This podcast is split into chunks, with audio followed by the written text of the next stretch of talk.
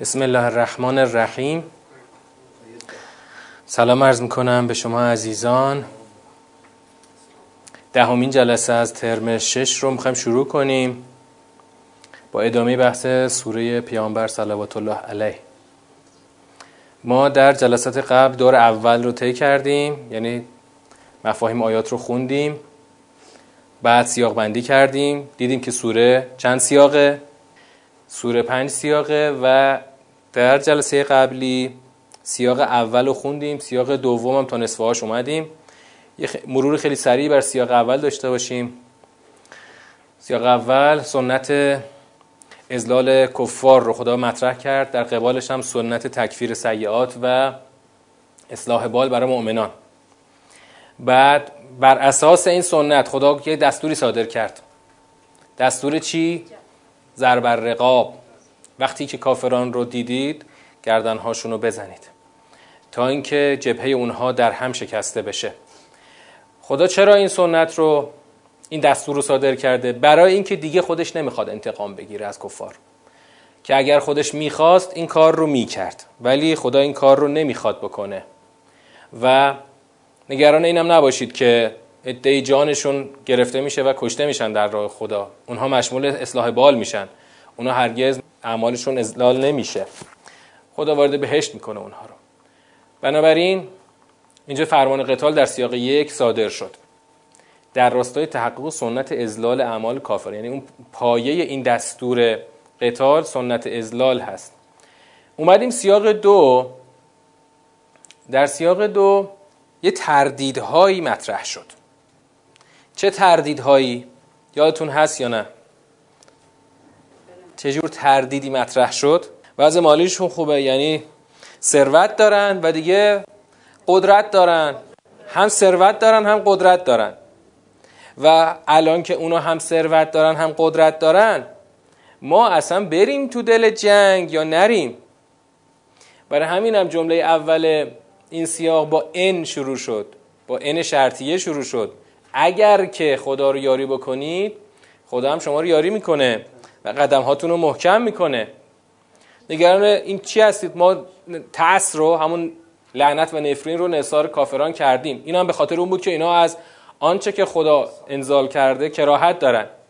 بعد و اگر نگران قدرتشون هستید نگران نباشید. یه دوری بزنید تو زمین. ببینید که ما اون اقوامی که اینا همین مسیر رو رفتن یعنی اون کفار قبلی ما اینا رو چجوری زیر رو کردیم؟ دمر الله علیهم. این کافران امروزی هم لیل کافرینه امثالها این کافران امروزی هم امثال همون دمر الله علیهم که خدا برای اونا انجام داده برای اینا هم هست. منتها قرار نیست دیگه خدا با زلزله و اینطور چیزا اینو انجام بده. این دمر الله علیهم خدا می‌خواد به دست شما انجام بده. اینجا تو این الان اینجا فراز دومه. فراز دوم همون ابهامی نسبت به تمتع و بهرهمندی بسیار اینها ما داریم. بالاخره خدایا اینا خیلی دارا هستن می‌خورن زیاد دارن. خدا میگه اینا خوردنشون عین خوردن حیواناته. عین حیوانات می‌خورن و بهرهمند هستن. و خدا دیگه کسی رو به خاطر کفرش از رزقش محروم نمی‌کنه. نگران این نباشید. بلافاصله اون نقطه ابهام در قوت اینها. بابا اینا قدرتمند هستن. خدا میگه بهرهمندیشون ثروتشون که همون سر... خوردن حیواناته. بهرهمندیشون بهرهمندی حیواناته. پس این ثروتی که اینها رو اینها دارن چشم شما رو نگیره. اینا همون بهرهمندی حیوانات رو دارن. قدرت چی؟ قدرت اینها هم قبلیات از از اینا قدرتمندتر بودن. اونا رو خودمون نابود کردیم.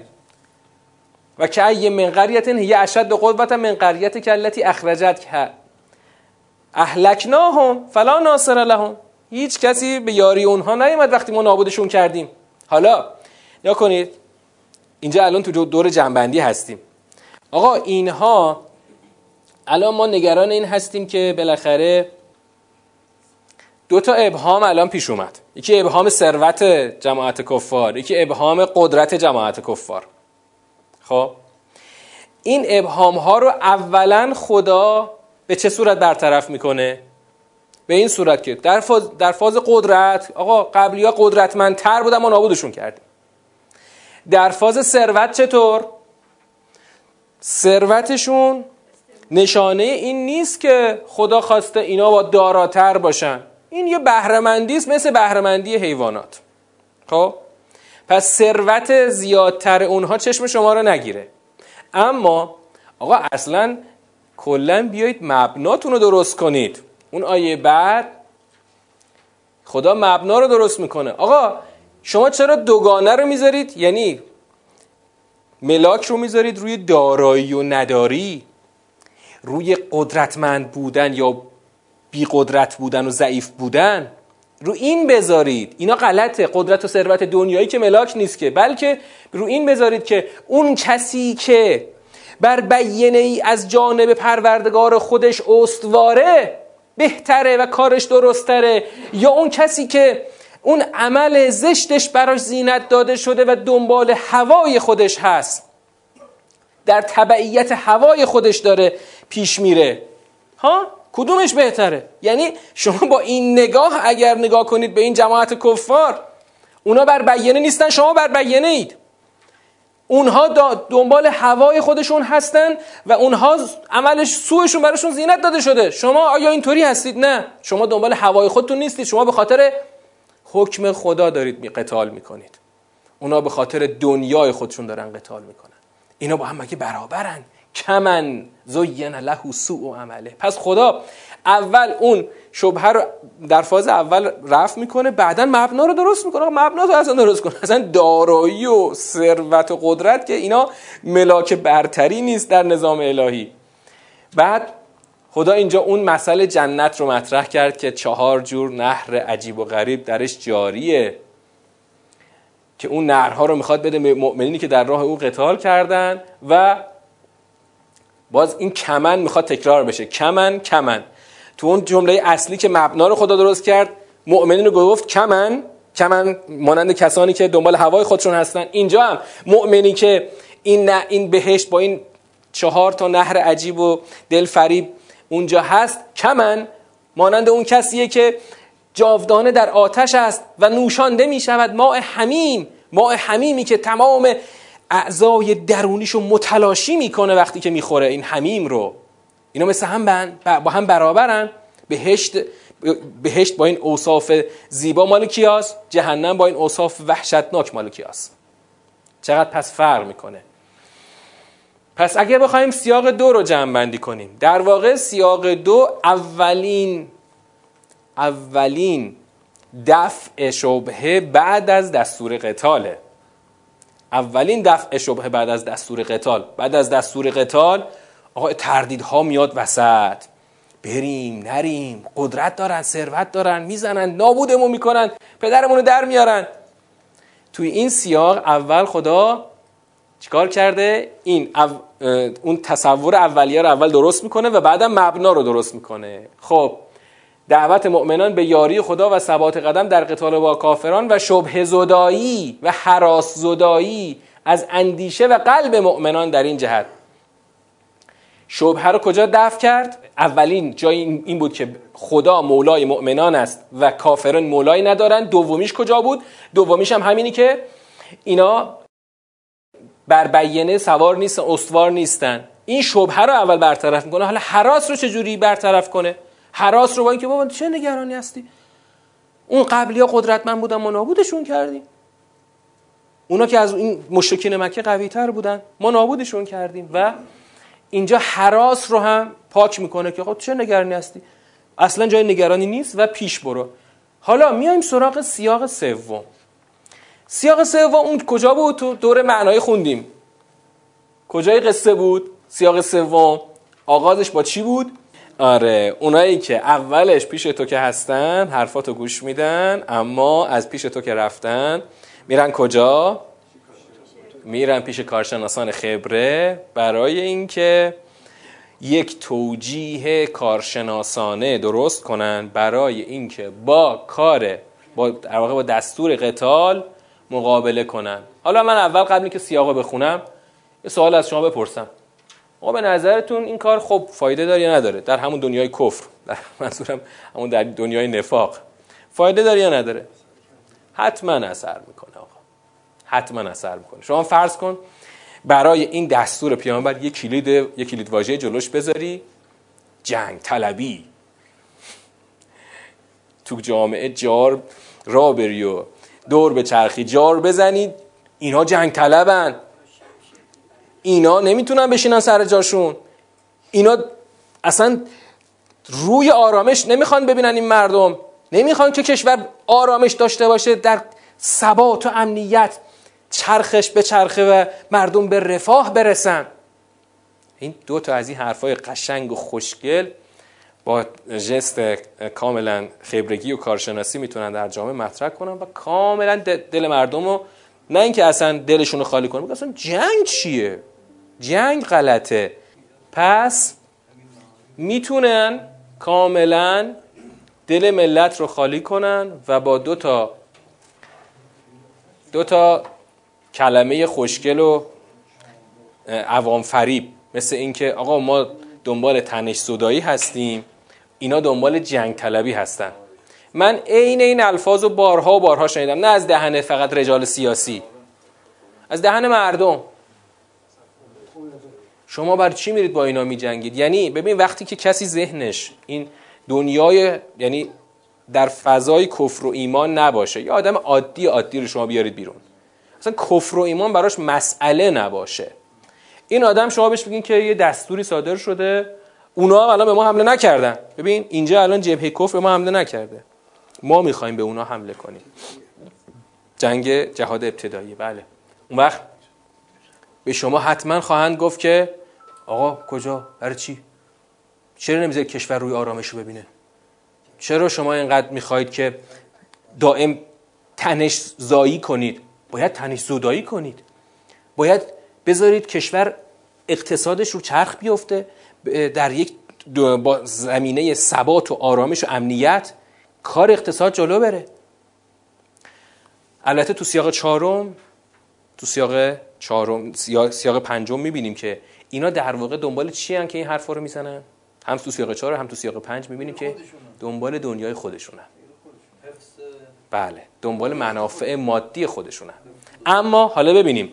الان اینجا تو سیاق سه ببینیم که خدا چجوری می‌خواد با این فتنه مقابله بکنه. فتنه یا ها آقا پیغمبر به دستور خدا می‌خواد یک دستور خیلی بزرگ صادر کنه. اینا رو افتادن حرفای ظاهرا خوشگل و با جست حق خواهی و آرامش خواهی و اینا میگن و خلاصه جامعه رو می‌تونن به خودشون همراه کنن. و اگر جامعه با اونا همراه بشه مطمئنا اونا به هدف می‌رسن. بله. در سوره حجرات ما خواهیم دید که اگر پیغمبر با توصیه هایی که از خدا داره دریافت می‌کنه نتونه جامعه رو با خودش همراه بکنه ای بسا جریان مقابل قشنگ میدونداری بکنه و بتونه جبهه پیغمبر رو شکست بده. حالا می‌رسیم سوره حجرات خیلی اونجا دعوا جدیه. خب اینجا اول فراز اول. خب ای از آنها میان که به حرف تو گوش می‌کنن. اما وقتی که خارج میشن از پیش تو میرن سراغ کارشناسان میگن که چی گفت؟ مازا قال آنفا؟ اخیرا چی گفت؟ این اخیرا چی گفت؟ تو دور اول توضیح دادیم که اصلا منظورشون این نیست که نفهمیدیم پیغمبر چی گفت. یعنی منظورشونه که ما نمی‌فهمیم داره چی میگه. ببین این نمی‌فهمیم با نفهمیدم خیلی فرق می‌کنه. نمی‌فهمیم خیلی هم اتفاقا چیزه ها. کلمه نمی‌فهمم یا نمی‌فهمیم. آره همون نمی‌خوام بفهممه.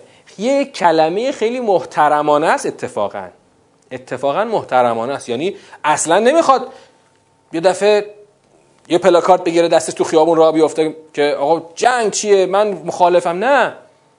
اتفاقا شما اگر بخوای مخالفت خودتو خیلی با جست محترمانه ابراز بکنی باید از همین کلمات استفاده بکنی. اینا نمی‌خوان که سراحتا از جبهه پیغمبر خارج بشن که فقط می‌خوان اون جست مردمداری خیرخواهی. بعد بله بله. تشکیک در مبانی حرکت انقلابی. مبانی حرکت انقلاب ببینید تو جلسه قبلم اجمالا گفتم که تفکر انقلابی پیامبر اکرم که دقیقا مبنای الهی قرآنی داره با مبنای زندگی مادی در تضاده. اینها دقیقا اونه. اون پیام در واقع اونها این جریان مقابل پیامبر زندگی مادی هستن. تو زندگی مادی ابتداعا تعارض وجود نداره ها. همین که الان تو جامعه ما هست همین که خودمون داریم توش زندگی می‌کنیم. آقا داریم زندگیمون می‌کنیم دیگه. الان نشستیم سر جامون. اگه سری که درد نمی‌کنه دستمال میبندن. وقتی نشستیم سر جامون بر چی باید پاشیم بریم بجنگیم؟ کی الان به کشور ما حمله کرده؟ منطق اول توی زندگی مادی اینه که مگه کسی حمله کرده؟ یعنی تا کسی حمله نکنه که شما نباید به کسی هجوم ببری. اما در جبه در این منطقی که خدا می‌خواد اینجا جا بندازه آره. اگر کفار صد سبیل الله کردن باید به پاشی بری باشون بجنگی همین که جلوی رسیدن پیام خدا به گوش ملت رو گرفتن. همین کافیه برای اینکه دستور جنگ از طرف رهبر صادر بشه. از طرف رهبر. اینی که الان اینجا داریم خیلی عامتر از اونه. حالا اون مثلا توهین می‌کنه یعنی قبلش حتما جلوی رسیدن پیام حق رو گرفته. مونتا چون توی این بازداری از رسیدن پیام حق ناتوان شده میاد رو میاره به توهین. یعنی اگر بتونه که تو همون فاز اول بدون توهین مثلا این کارو بکنه به نفعشه که توهین نکنه. مثلا زمان زمانی که امام تو پاریس بود اینا هنوز اصلا اون زمان نرفته بودن تو فاز توهین. کاملا جستشون چی بود؟ جست آزادی. اصلا امام چرا پاریس رو انتخاب کرد؟ آقا اینا میگن آزاده دیگه. آقا هر کی می‌خواد بیاد اینجا زندگی کنه در هر دینی. ما کاری به کارش نداریم. هرچند که همون موقع هم تو تاریخ وقایع سال 57 نوشته شده که دربار پهلوی از حکومت فرانسه می‌خواست که امام رو محدود کنن و اونا محدودیت هایی ایجاد می‌کردن. اما چون هنوز اون جست آزادی رو هنوز به طور کامل داشتن خیلی کار سریحی نمی‌کردن. اما الان نه. شما الان یعنی مثلا اگر امام الان می‌خواست بره پاریس اولا پاریس رو انتخاب نمی‌کرد. اگر هم می‌رفت نمیذاشتن کاری انجام بده. یعنی صرف اینکه شما هجاب زناتون هجاب دارن صرف اینکه شما اصلا امامه رو سرت داری کافی برای اینکه اصلا راه ندن. همین الان مثلا به اینا صرف اینکه مثلا یک کسی واقعا به اون تمایلات دینی و انقلابی مشهور باشه جلو ورودش رو می‌گیرن. هر روز یکی از مقامات ما رو مثلا تحریم می‌کنن که اصلا شما حق ورود به اتحادیه اروپا نداری. ولی ببینید اینو تا وقتی که ما به این منطق مجهز و مسلح نشیم ما در درون جامعه خودمونم مشکل داریم. برای جا انداختن اینکه واقعا ما دنبال چی هستیم؟ پیشکش.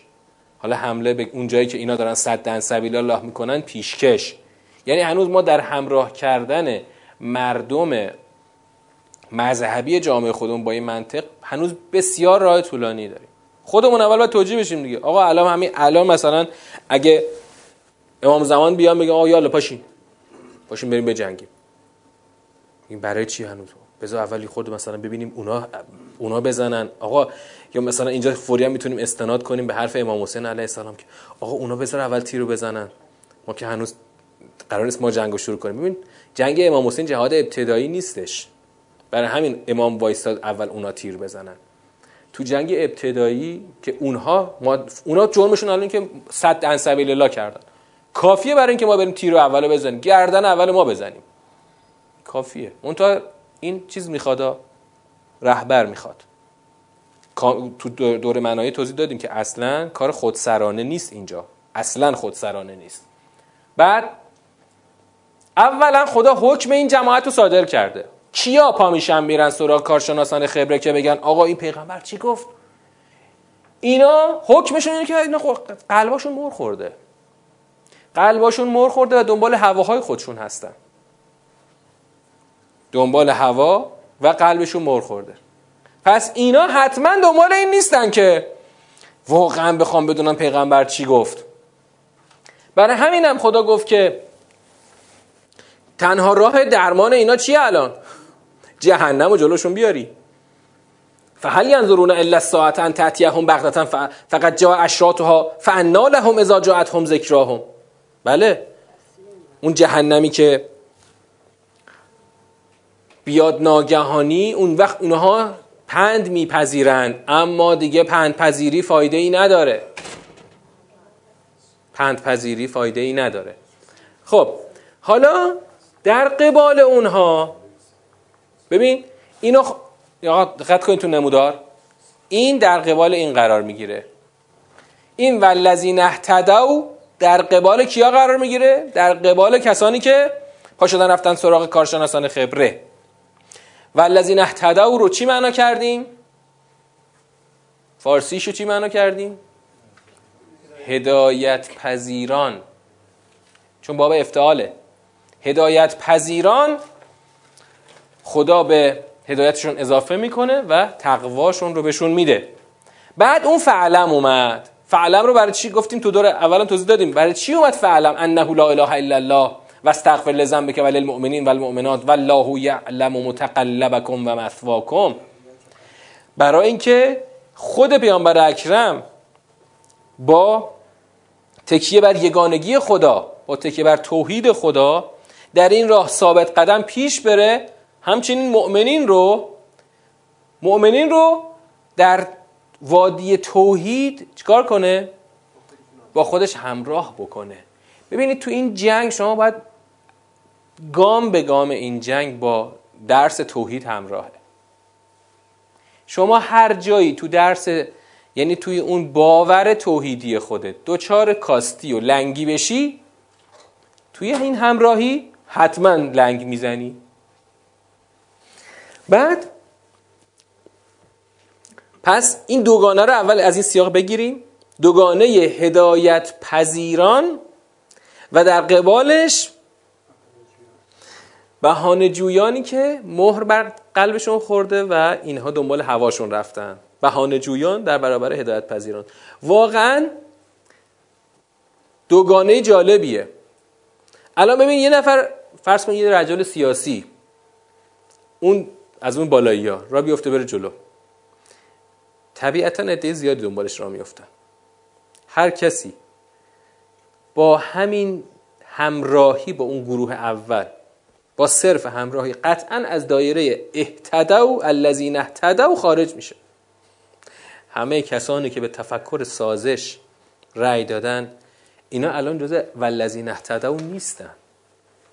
هر کسی که هنوز برای مرحوم فاتحه می‌خونه و رحمت نسارش می‌کنه و راه اون رو درست می‌دونه حتما جزء والذین اهتدوا نیست. کسانی رو داریم که قربون رهبر انقلاب هم میرن. اما وقتی میرن حرم امام فاتحه نصار هم امام می‌کنن هم نصار مرحوم غریق می‌کنن. من نمیگم براش کسی فاتحه بخونه یا نخونه. کار به فاتحه خوندن ندارم. کار به این دارم که واقعا آیا این تفکر رو قبول داریم یا قبول نداریم؟ چند درصد مردم ما این تفکر رو قبول دارن؟ اونی که رقم انتخابات به ما نشون داد بیش از 50 درصد مردم این تفکر رو قبول دارن. گفتم یه 20 درصد هم اضافه کنید اونایی که اصلا هیچ وقت رأی نمیدن. بیشتر از 20 درصد شاید بگم. اون که هیچ وقت رأی نمیدن اونا رو به اینا اضافه کنید. اونایی که رأی نمیدن با اصل نظام مخالفن هم قطعا دیگه اصلا خود به خود سالم اتفاق موضوع هستن. ها تو جامعه ما الان وضعیت اینه ها. جامعه ما الان همین طبقه بالا رو قبول داره. طبقه بالا. جنگ چی آقا؟ بشین سر جات.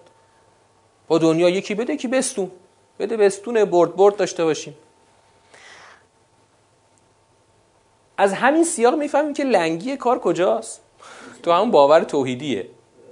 ببینید تعابیری که خدا تو قرآن داره خیلی تندتر از اونی که ما فکر می‌کنیم.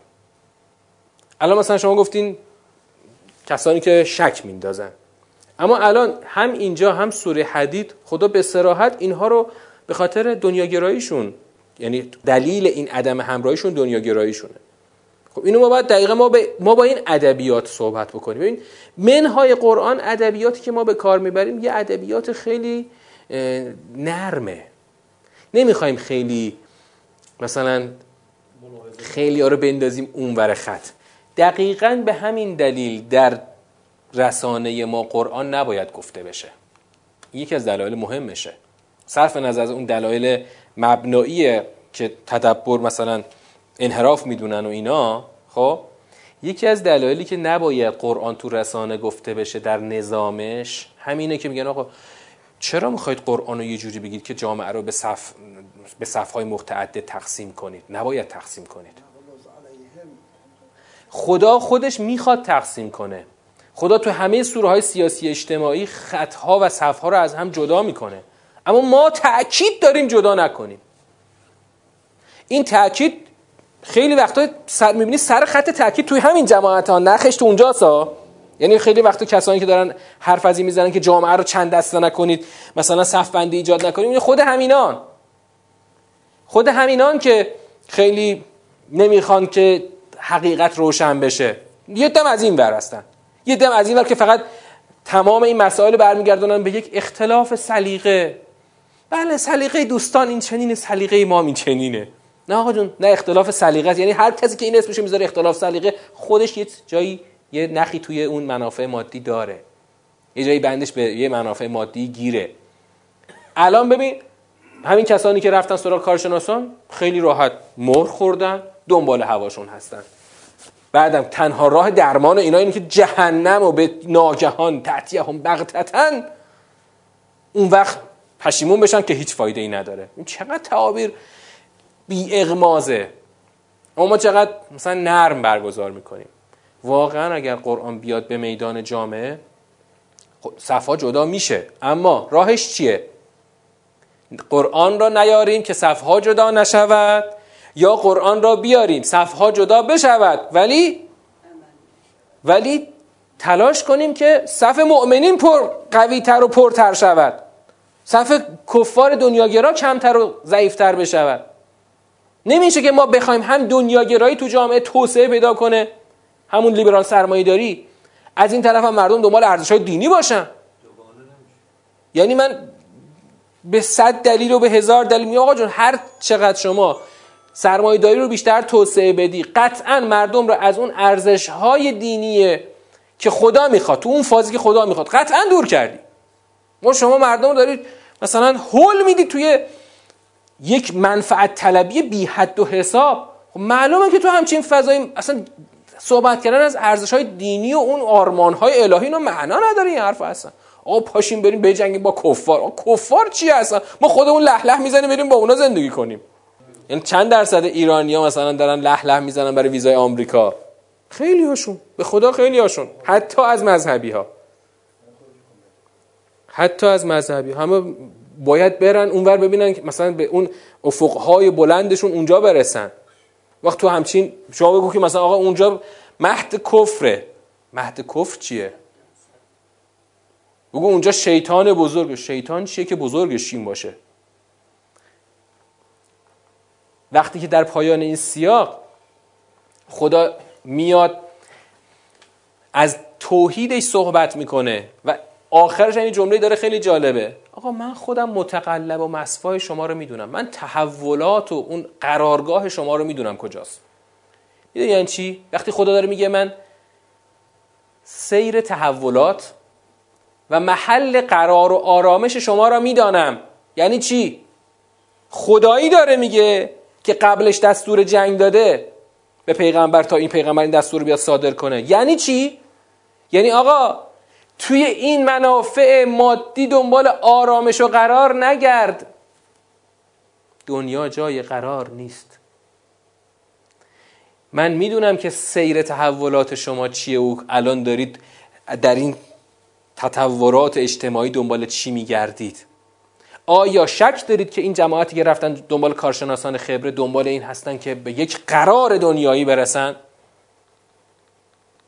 ها؟ شک داریم؟ اصلا شک نداشته باشینا ببینید سوره پیامبر داره در یه فاز خیلی بالایی با منطق دنیا گرایی مقابله می‌کنه. آقا منطق دنیا گرایی دقیقا منطقی که ما باید بریم به آرامش برسیم در دنیا.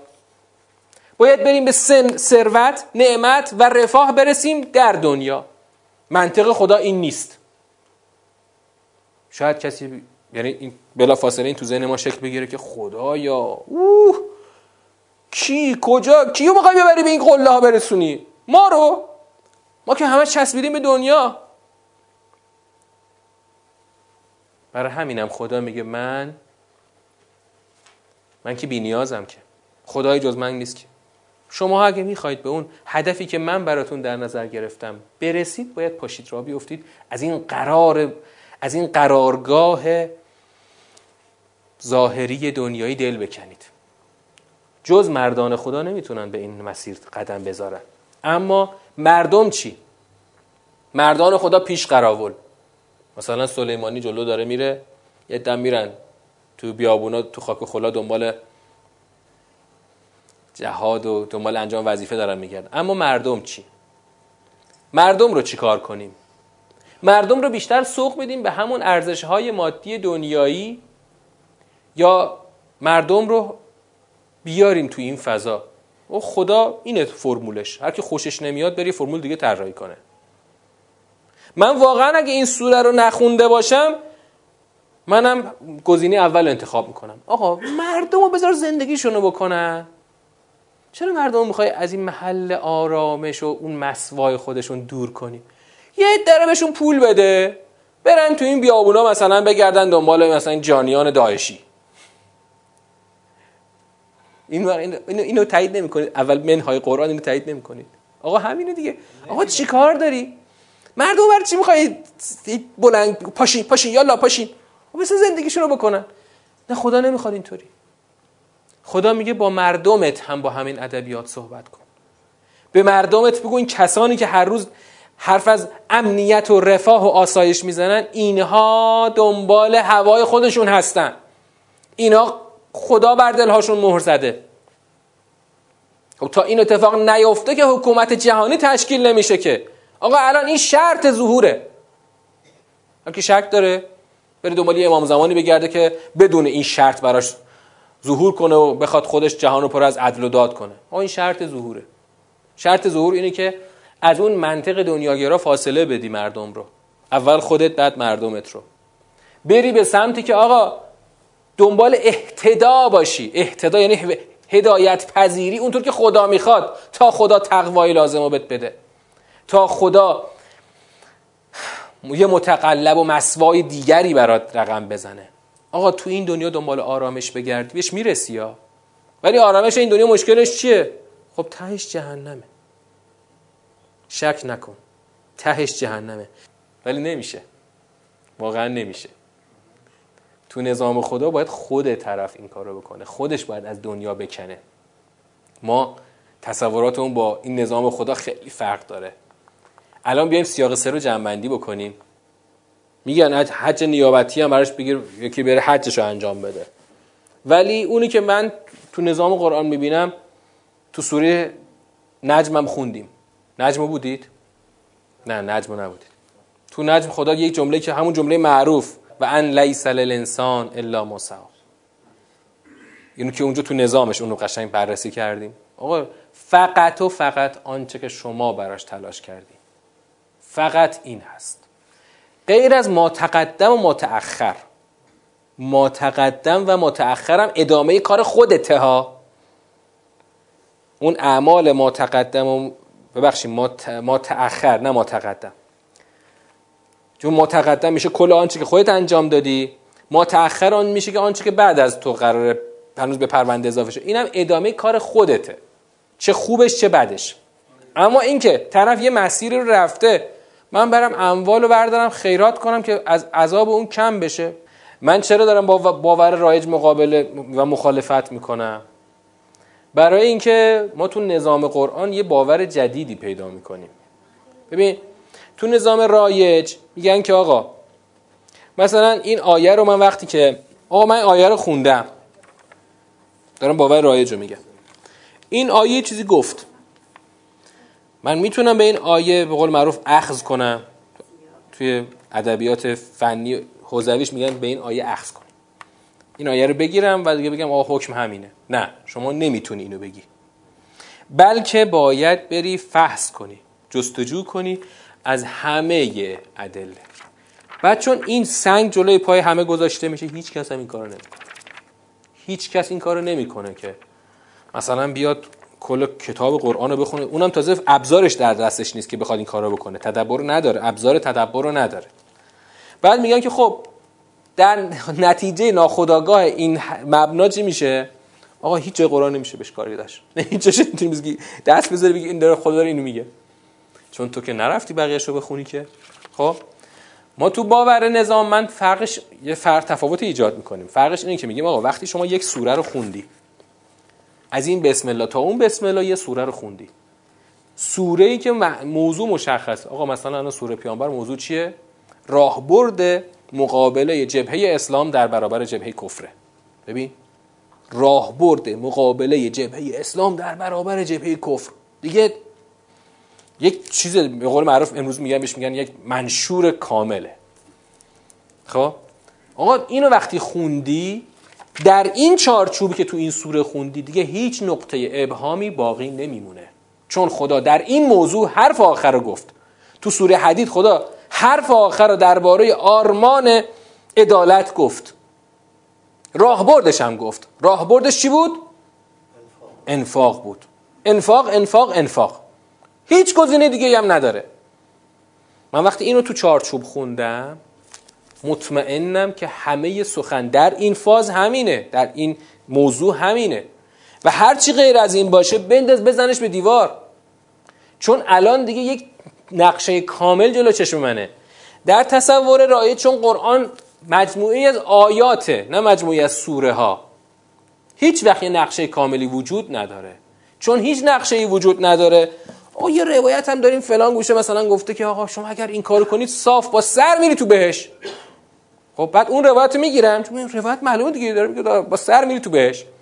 بعد کاری بگی این قرآن ندارم چون نمی‌تونم کاری با قرآن داشته باشم چون ابزار خوندن قرآن ندارم. برای همین تو منبرای ما همه اینه که آقا این کارو بکن صاف با سر میری تو بهش. وجبت به جنه من الان در مقام انکار اون روایت ها نیستم. ببین روایت باید عرضه بشه عرضه نمیشه. چرا عرضه نمیشه؟ چون ابزارش نیست. چون نمی‌دونیم چیکارش کنیم. مثلا به کجای این سوره به کجای این قرآن ما, این ما اینو عرضه کنیم؟ تو روایت تو آیات که چیزی نگفته که. همین جماعتی که الان اینجا مقابله می‌کنن با این راهبرد قتال. خب؟ اگه بری پای حرفشون بشینی مگه مرحوم غریق خودش تفسیر راهنما رو ننوشته؟ به تو خواهد گفت که چی داری میگی؟ من خودم تفسیر نوشتم. من خودم مفسر قرآنم. تو می‌خوای قرآن رو برای من تفسیر کنی؟ من خودم سیر تا پیاز این قرآن رو چند دور خوندم. همچین چیزی توش نبود. آقا من امروز میگم باید بریم دنبال رفاه. دنبال توسعه. جنگ چیه؟ جنگ یک ضد ارزشه. نباید بریم سراغ جنگ. از خود قرآن برات شاهد میاری که نباید سراغ جنگ رفت. لا تلقو بیدیکم الا تهلکه چرا می‌خواین خودتون رو به هلاکت بندازین؟ چند تا از این تک آیه ها رو می‌تونی از جابجای قرآن ردیف کنی کنار هم بچینی و منطق کسانی که رفتن سراغ کارشناسان خبره رو تایید کنی. کاملا تایید کنی. برای همینه که میگم تو قرآن وقتی شما وقتی با نظام قرآن مواجه میشی بسیاری از باورهای رایج بذاری کنار. چون خیلی نمی‌خوان بذارن کنار. به خاطر دنیاشون نمی‌خوان بذارن کنار. قطعا با نظام قرآن مقابله می‌کنن و میگن نباید نظام قرآن گفته بشه. گفتم اگه این قرآن رو ببری تو صدا و سیما بگی از خود جامعه مذهبی صداهای بلندی به پا خواهد خواست که وسش کنید. دیگه نگید. دیگه نمی‌خوایم بشنویم. چون می‌بینن که دارن یه دفعه هول داده میشن به وادی کفر. یعنی عنوانش این دفعه داره میشه به جای مؤمن داره میشه کافر. خود نمی‌خوان عنوان کافر روشون بیاد. پس نگو. دهن تو ببند تا من عنوان کافر روم نیاد. همین سوره پیامبر رو بگو.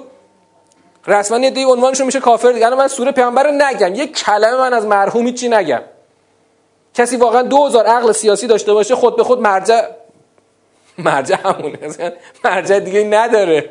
منظورم چون سر خط بوده.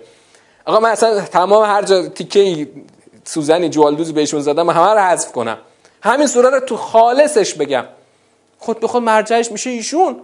چون همه فریاد این که آقا جنگ بسه باید بریم دنبال توسعه و رفاه. کی تو این کشور سرداد خب ایشون بود سرداد دیگه. دنیای فردا دنیای گفتمان هاست. آره این توییت تاریخی ایشون ولی من میگم واقعا بدون قرآن شما نمی‌تونی اون توییت رو خیلی ردش بکنی. مثلا رهبر انقلاب گفت هر کسی اینو آگاهانه گفته باشه خیانت کرده خب؟ درست؟ یا نظر خودش رو گفته رهبر نظر شخصی خودش رو گفته ما ایشون خیلی شأنشون عجله نظر شخصیشون رو گفتن کارشناس نظر کارشناسی غیر از اینه. اما شما بیا اینو تو نظام بذار نه حرف رهبر درسته. ایشون خیانت کرده با گفتن این حرفش.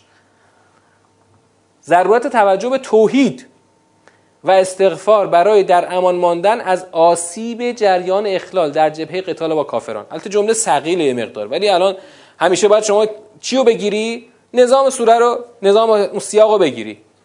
وقت هم تموم شد پس سیاق 4 و 5 هنوز داریم در برای جلسه بعد. و السلام علیکم و رحمت الله و برکاته.